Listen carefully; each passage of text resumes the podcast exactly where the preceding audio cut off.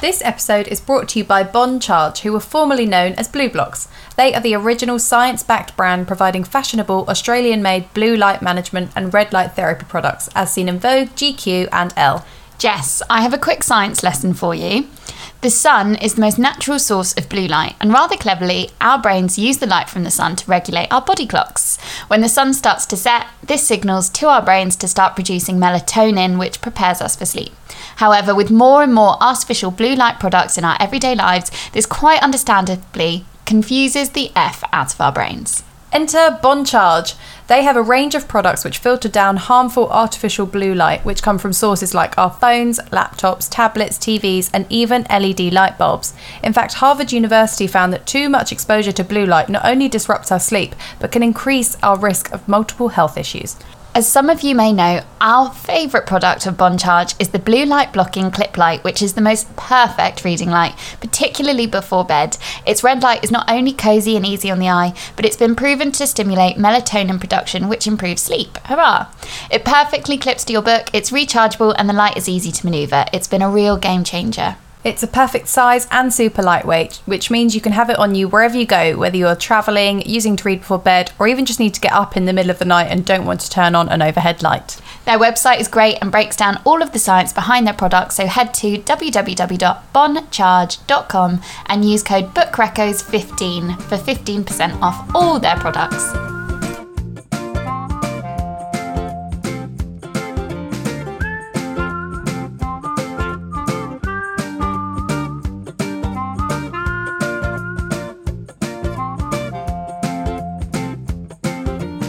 Welcome to Book Recos Between the Pages. I'm Jess, And I'm Lauren. and we're the pals behind Book Recos. This is the podcast where we chat all things books and just about everything in between. And today we have the pleasure of being joined by Holly Bourne to chat about her new book, Girlfriends. Many of you will know Holly from her young adult novels like It Only Happens in the Movies and Places I've Cried in Public.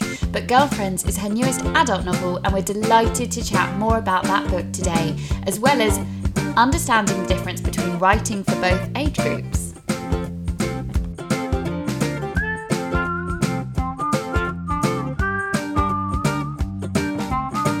Um, so, welcome to the Book Recos podcast, Holly. Uh, we were delighted to meet you at your blogger event and are absolutely thrilled to have you here with us again today.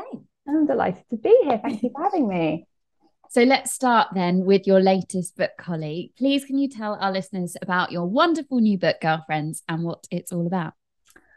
Uh, yeah, so Girlfriends is about, it's got two timelines. Um, one set in the teenage years of my main characters, and one set sort of in modern times, around the years 2019 and 2020.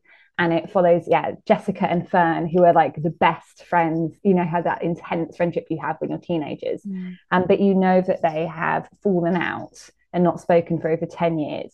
Um, and then, so in the past, you see the, their friendship and kind of leading up to what happened between them. And in the present, you see Fern and Jessica trying to become best friends again as Mm. adults um, and trying to figure out if they can let go of the kind of old habits and toxic parts of their uh, friendship that kind of caused them to like self-destruct in the first place. So it's yeah, all about kind of telling some uncomfortable truths about Yeah. female friendships, some uncomfortable truths about what women normalized and grew up with, like growing up, um, you know, if you're kind of a millennial, um, growing up in your teen years and in your early 20s, um, but also really kind of cherishing and kind of celebrating female friendships as well and how they can be these incredible things, but basically how men ruin everything.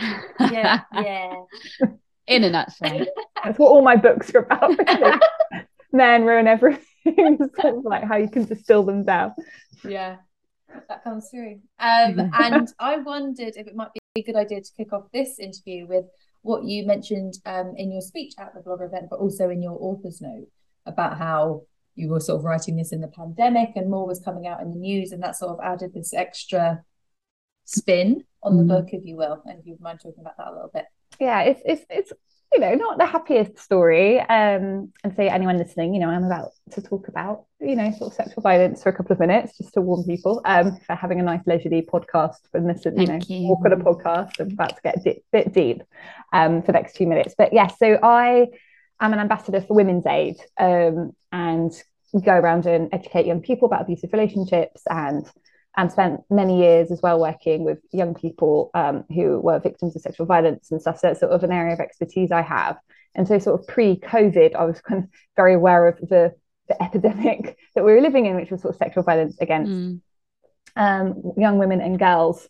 And it felt like before COVID, people were finally starting to take that seriously. It was a really kind of exciting time to be working in such a depressing sector Mm. And because we had the women's marches and we had the Me Too movement kind of really like was reinvigorated on Twitter and um you know and like I still remember before Harvey Weinstein like before COVID hit like one of my lasting memories like Harvey Weinstein was convicted like he went Yeah. to prison like this unimaginable thing happened uh and then so everyone's kind of woken up and thinking about these issues and then COVID hit and everyone was just shut away in their houses for what a year and a half, probably the best part of a year and a half, all just locked inside. It's very strange to reflect on it. Yeah. And um, what I had started knew that I wanted to write a book about female friendship and had been chatting to my editor about it, and we're kind of talking about this virus that we were hearing about in overseas, and kind of oh, hope that's not too serious. And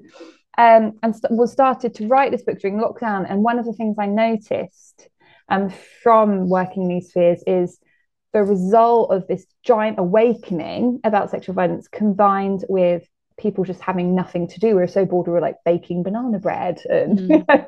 um, doing like crafts, you know, um, was that I think lots of women um, were who had maybe outrun their past and by keeping busy or thinking maybe it wasn't that bad or oh that's just a normal part of growing up is this happening to you um, kind of it caught up with them. And lots of my uh, a friend who worked at Rape Crisis said they were just getting like a huge amount of um, calls about historic things that had happened.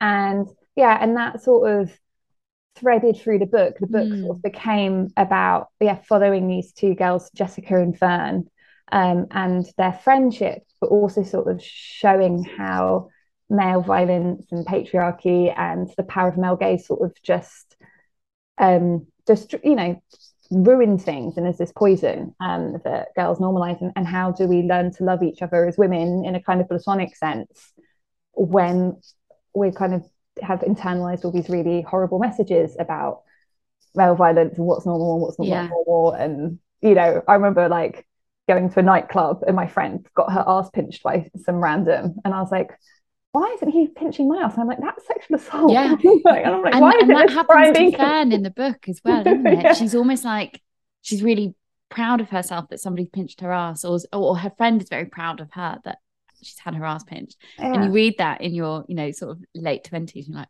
what the fuck? it's it's it's strange and that's it was yeah trying to just show just how warped we Yeah. are from from coming of age in these these these times and and how yeah that how does that impact female friendships and Yes. and stuff and also I kind of all about like how when girls are away without boys there like what the book is trying to celebrate is like How they're completely different spaces. Yeah. Yeah. And then, but then how that gaze is actually still creeps in and you're having a great time with the girls and suddenly you, you see yourself in the mirror going oh that's not a very attractive laugh if a man was watching me right now he'd be Mm. not fancying me even if he's which man an Isn't imaginary Yeah. man in Yeah. your head Yeah. and that's sort of what the book's about yeah. And you've handled it all so sensitively as well, Holly. And as well as that sort of really deep lens to the book, there is also the really uplifting sense of, like you say, female friendships, as the title, you know, suggests, and how they sort of evolve and grow over time and they change over time. Like you say, Fern and Jessica met when they were young, and when they meet again in their 30s over not after not seeing each other for about 10 years Jessica has a child. So, you know, their relationship has a very different dynamic. And you explore that so, so there's such an interesting dynamic there.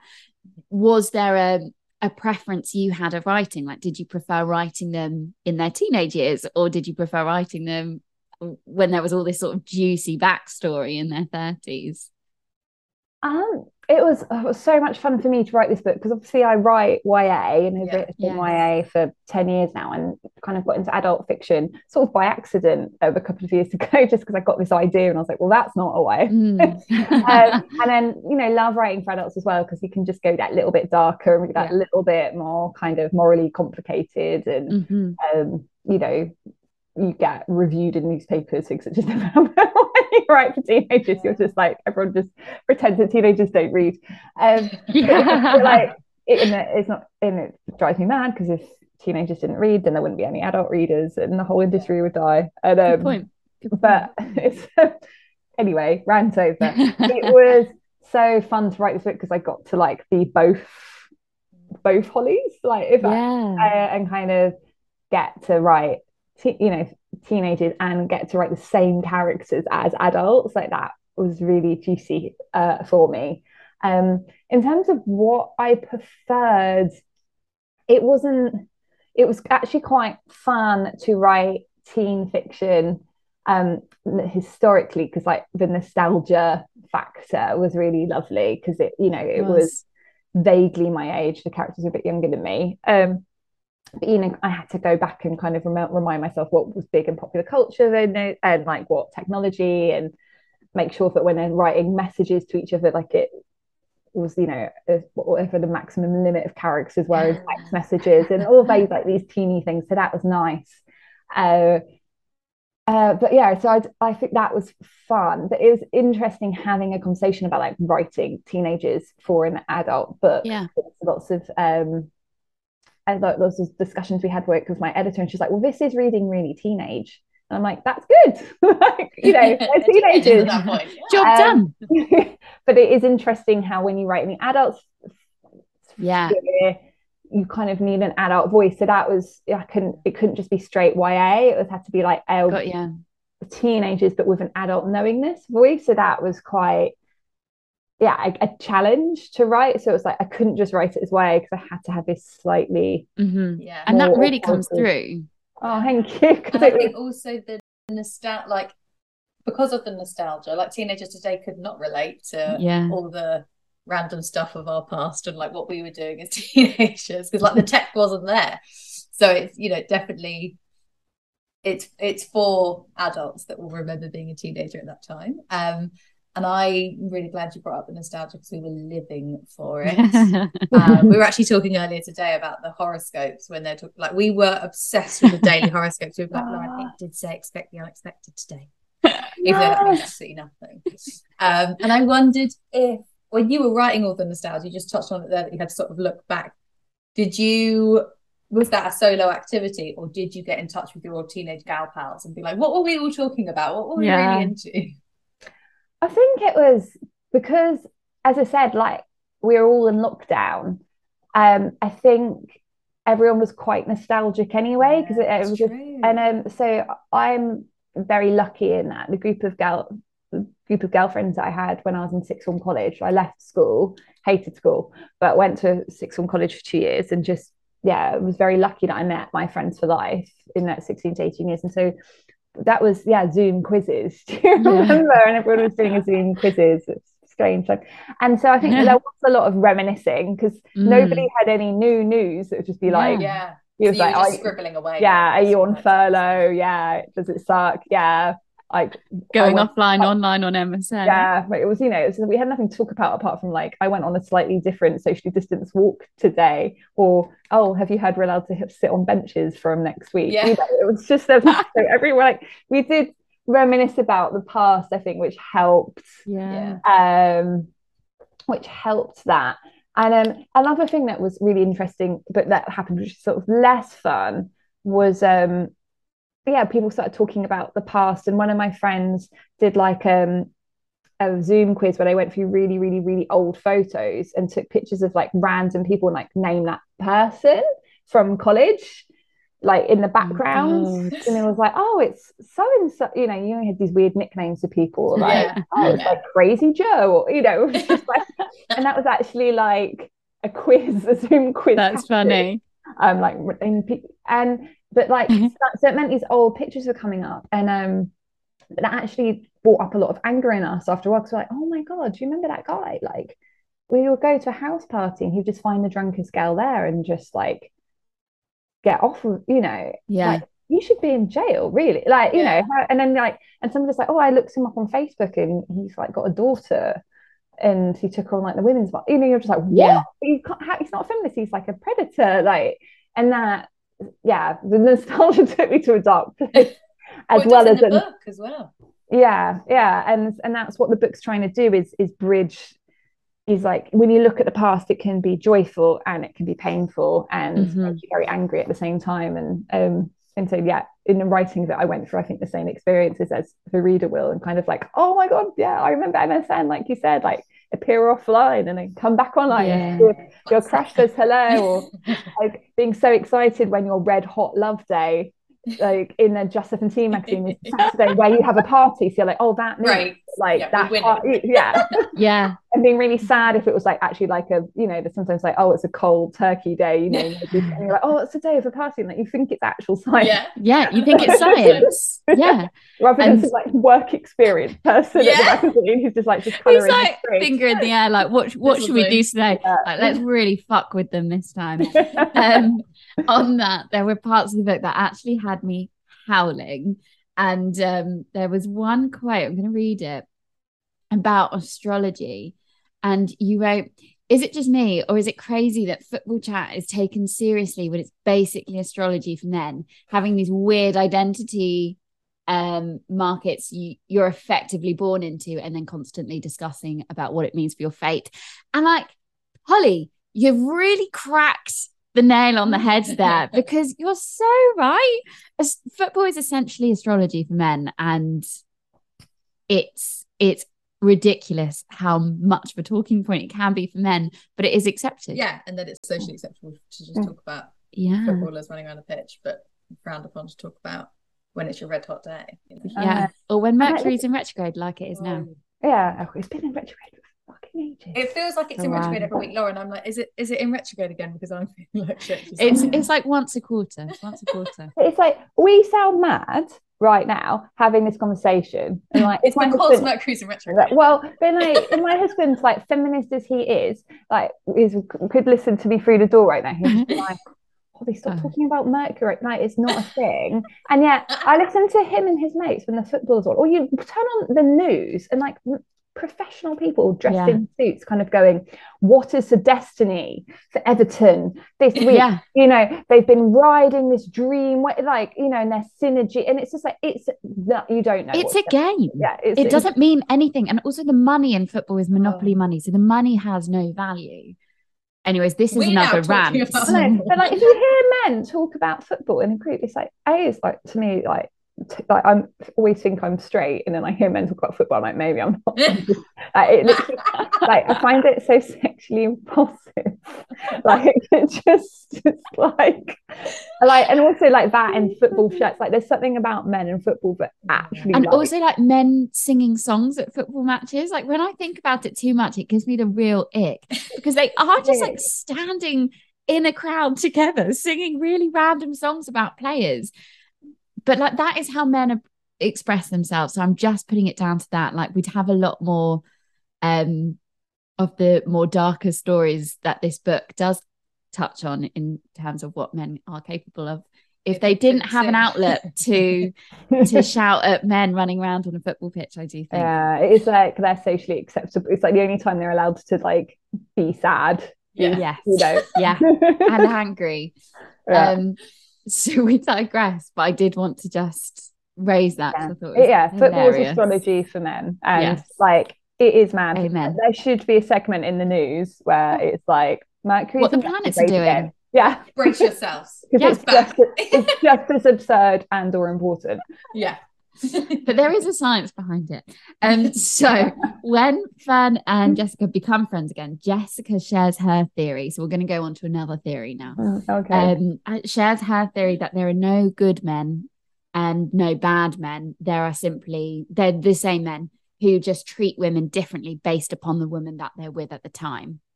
and like what box they've put that woman in woman in essentially Mm. so when that kind of leads Fern into seeing her boyfriend. I think it's is it Ben? Yeah in in a different light. And she then starts almost like creating problems and creating this narrative about Ben that doesn't really exist. Um so without giving away any spoilers is Jessica a good friend or a bad friend?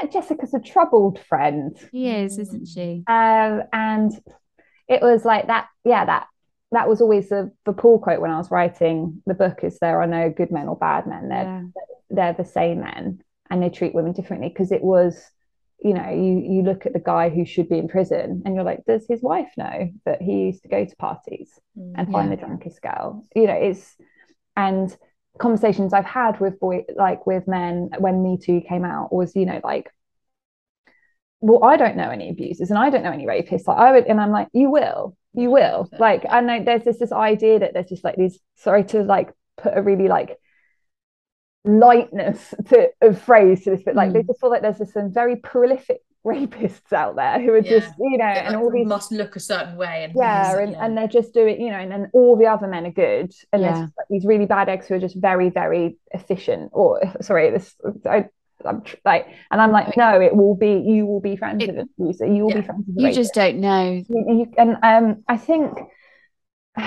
yeah, what this book is looking at because it's reflective would be like, and because the book's all about complicity, yeah. and I think Fern, when she looks back on it and going, that's really wrong, is also looking at her own complicity. And I think Yeah. Jessica challenges her sort of as the book goes and to be like, you know, you're saying I'm a bad friend. Were you that good? And that's sort of looking at how, yes, all these horrible things are happening to women um, when they were growing up and still are, but you know, it's uh, people know it's a bit more wrong now. But like, we were complicit in it as well. Yeah. We were going, why isn't my ass being grabbed? We were yeah seeing our friends being Drunk and it- laughing. and, and kind of having things happen to them and kind of going, oh, they got off with so and so like it was a mutually consenting thing. You know, it's yeah um so oh god, I've lost my train of thought into really dark. Is Uh, Jessica a good a good or bad friend. Yeah. So with that thing, when she says that, it really winds Fern up.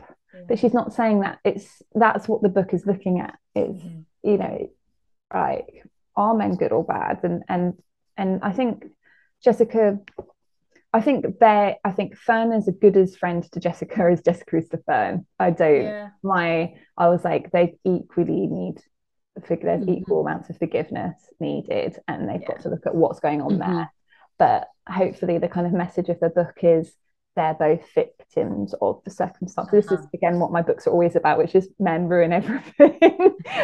men are trash and and patriarchy is to blame and Yeah. that and that's you know and hopefully it's a compassionate novel like when reviewers have said that i'm like oh good because it's Mm. it is just getting you these two women and tr- tr- the book's trying to get you to understand the context in which Yeah. their friendship was growing from like what was the soil that they grew out on and the soil was toxic Yeah. Oh, I like that analogy. Yeah. That's great. Yeah. And I um you mentioned, you know, all my books are like that. And I wanted to just briefly touch on um It Only Happens in the Movies, which I've read, and that's a YA book for listeners that haven't read it, because I just think it is such an important read for like someone that's maybe 15 and they're like in their first relationship or maybe you know a slightly more serious relationship than they've been in before. And I was almost annoyed that I read it at like the age of 27 I was like damn it I wanted to read this at 15 like this has got such an important message in it and like really normalizes a lot of things but also points out a lot of things. Um and I wondered you know we talked earlier about the teenage boys and and the parties and things like that. And I wondered if like this group of teenage boys in in um girlfriends did they feel like a new group for you to write about? Or are they like ones that have kind of trickled in from your other YA books and and you know because there are similar themes of course yeah it's interesting yeah like what world is it in Just- Yeah. i hadn't given it much thought until you just asked that question and i just realized i think maybe in my head i do have a ya universe and like the colleges that they go to i think in my head are mostly the same colleges and Oh. yeah, and actually in adult universe it's a different little obviously it's contemporary fiction so it's our world yeah but um fiction within our world. So you have to do. I guess world- the times have changed. So maybe they are different universes because this, like, the Mm. teenage boys in this group were technically from like 10, 15 years ago. Yeah, I feel like teen like there's obviously a lot more political awareness in teenagers Yeah. now, which I find really heartening. Although there's also a huge amount of political kickback to that with like the success of that. I won't even name him, like horrible TikToker, but um, Yeah. you know, boys are just worshipping schools at the moment. So it's um, yeah. Whereas I feel like when we grew up, it was like the word feminist just didn't exist Yeah.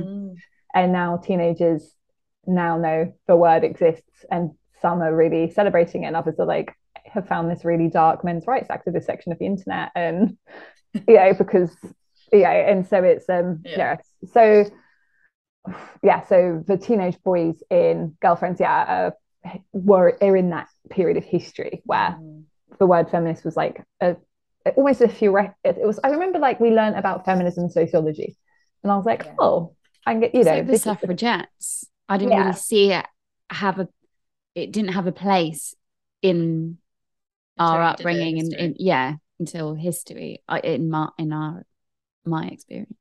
no it And was only yeah I think that the, like the men in the teenage boys and girlfriends do just feel a bit more sinister. Is that the right word? Like they're just a bit more creepy.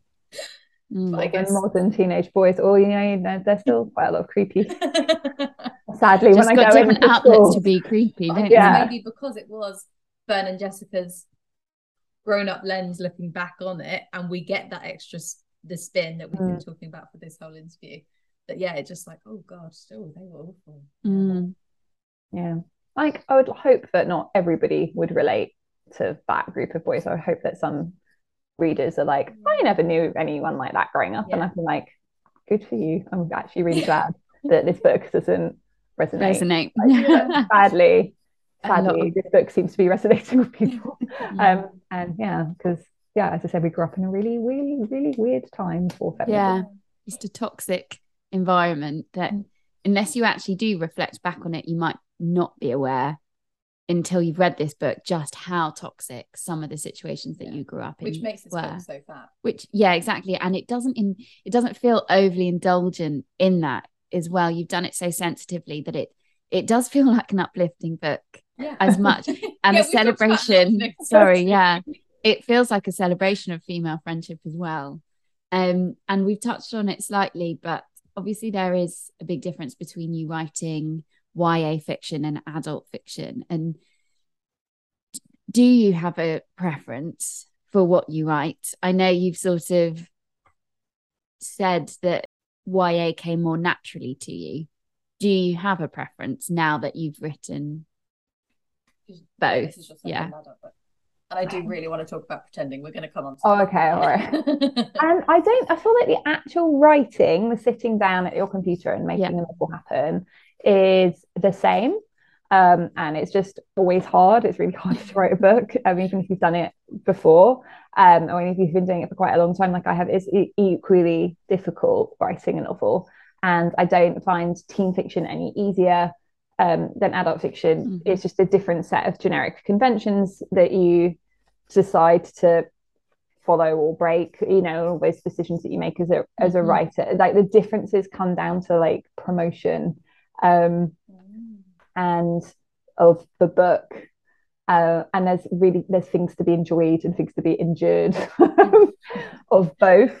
I remember Mhm. when How Do You Like Me Now my debut came out and that was like my debut adult fiction. Now I remember thinking this is different because they were like oh we're just going to send a car to you to the train station because all the the all the tubes are down. I was like oh okay. And then like the car arrived it was like a jag and it had like vibrating seats and I was like you would not get this into kids and um it was just slick like the parties you know you were at my adult book launch Yeah. it was slick you know there was champagne on a roof terrace and like um and that's quite there's a part of me that quite likes all that Yeah. you know slickness and yeah you get reviewed in newspapers people like acknowledge your existence whereas like teen fiction just nobody ever it's like we it was so ghettoized it's it's mad um I mean like I remember for how do you like me now I got invited to BBC breakfast. You're like just things that just do not happen if you write Mm. for teenagers um, but I still remember after those two weeks of that book coming out with like for cars and the nice hotel and the BBC breakfast, I had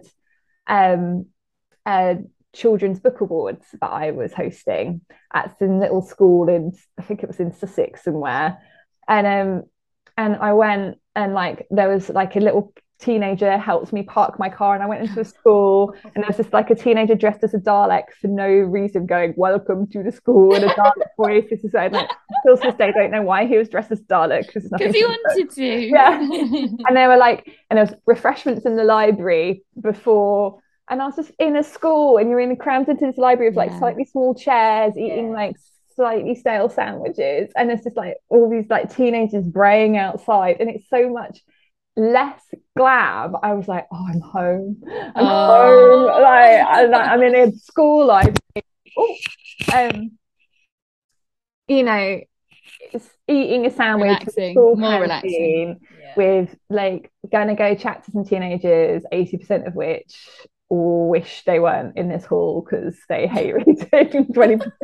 like, it was just it's humbling and nourishing and wonderful. Okay. Uh, yeah. So it's I like both for different reasons. Yeah. And that's kind of nice that you get to have both. Yeah. Yeah. Yeah. You've got yeah, the Daleks to like keep you grounded. And yeah. then yeah. a jag picks you up. Yeah. Yeah. Yeah. Teenagers. And a champagne reception. Yeah. Yeah. Teenagers are very terrace. grounding. Very grounding. yeah. Um. So despite um, you know, your YA is your sort of bread and butter almost. Pretending was my first book that I'd read of yours. Oh. And I literally tell everyone to read it. I think it's just marvelous. I had the best time reading it, but I also learned so much. And I just wanted to give it a little spotlight in this episode so that people oh, keep listening to me and read it. Would you mind just telling everyone what it's about in your own words? Yeah, so pretending um I remember pitching it as a rom com about Me Too, which is obviously. A, I think that's quite a good summary. so it's, and I hope that that book manages to thread that very very dark thing together with very lightning. So so it follows a rom com structure mm-hmm. um, of you know boy meets girl and there's a deception and it ends with a wedding and you know all these sorts of things. Yeah. But it's a book about a girl called April who is a survivor of rape. Um, who is completely broken and just like you know what i want to just get revenge on men it's sort of like got a kind of promising young women vibe yeah and yeah decides to re- like get a man and pretend to be the perfect woman just to like break him and just be like i'm not real. We're not real. Like we could be this cool. We could be this laid back and we could be all these things that men want us to be but you're too busy traumatizing us so we can't be you know. Um, we don't exist. yeah so she pretends to be a girl called gretel um, and then meets a guy called Josh, who of course falls in love with her because she's the perfect woman.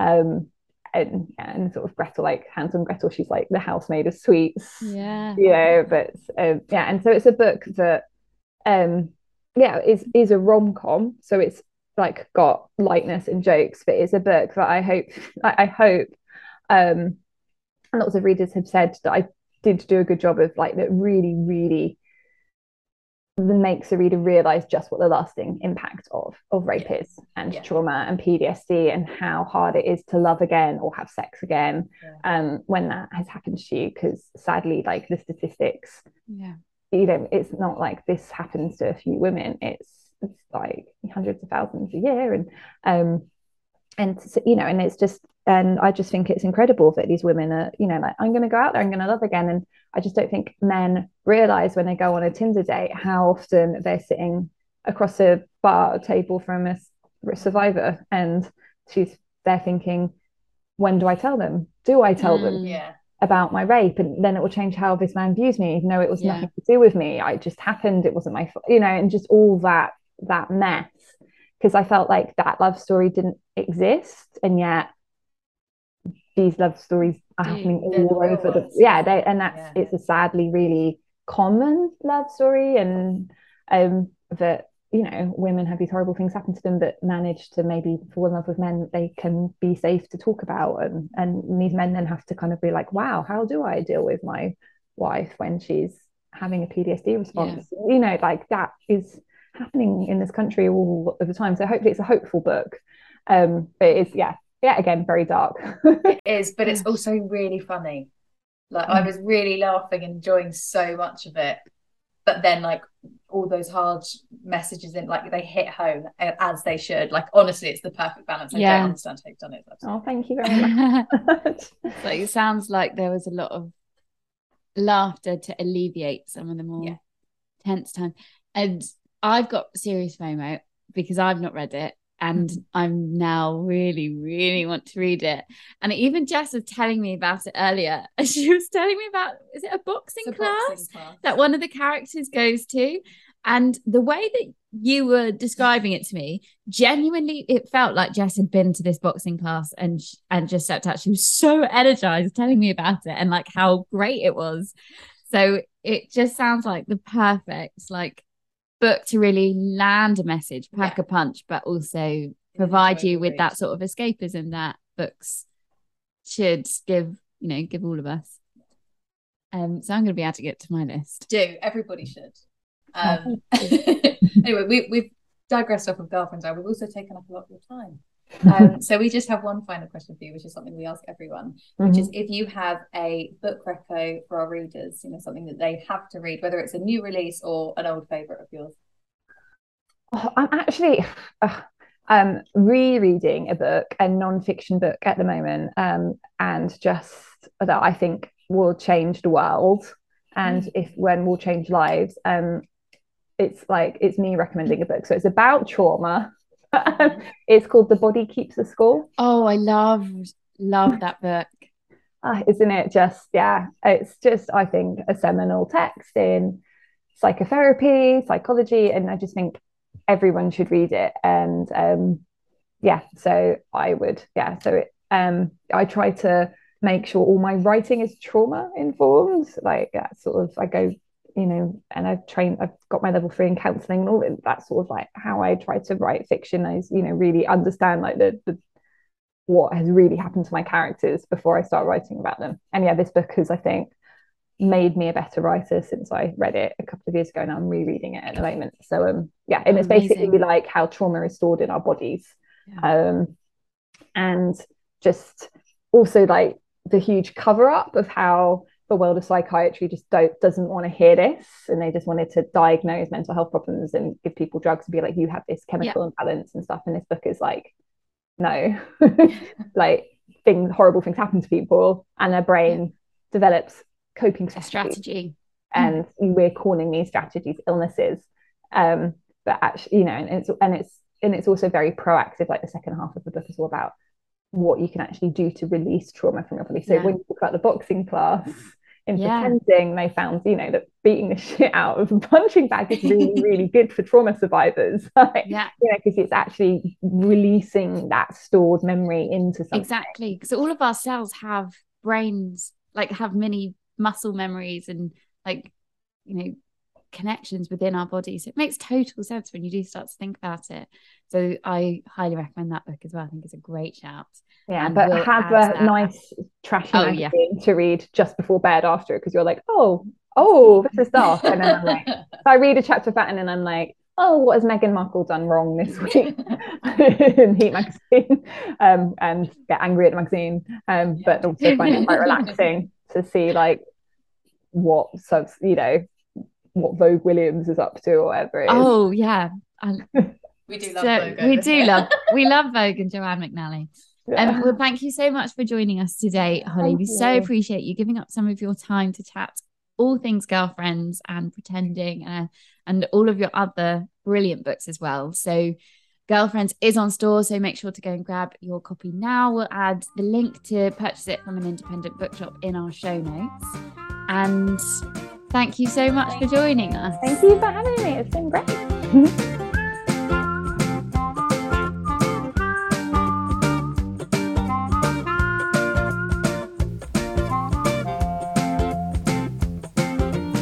so much for listening. If you enjoyed today's episode, then like, subscribe, leave a rating and review. It costs you nothing, but it genuinely means the world to us. And you could share our podcast with your reading buddy too, because they might like it. And if you don't already, then you can subscribe to our newsletter at www.bookrecos.com, where we'll email a monthly roundup of all our recos in case you missed any. Thank you so much for listening. See you next week.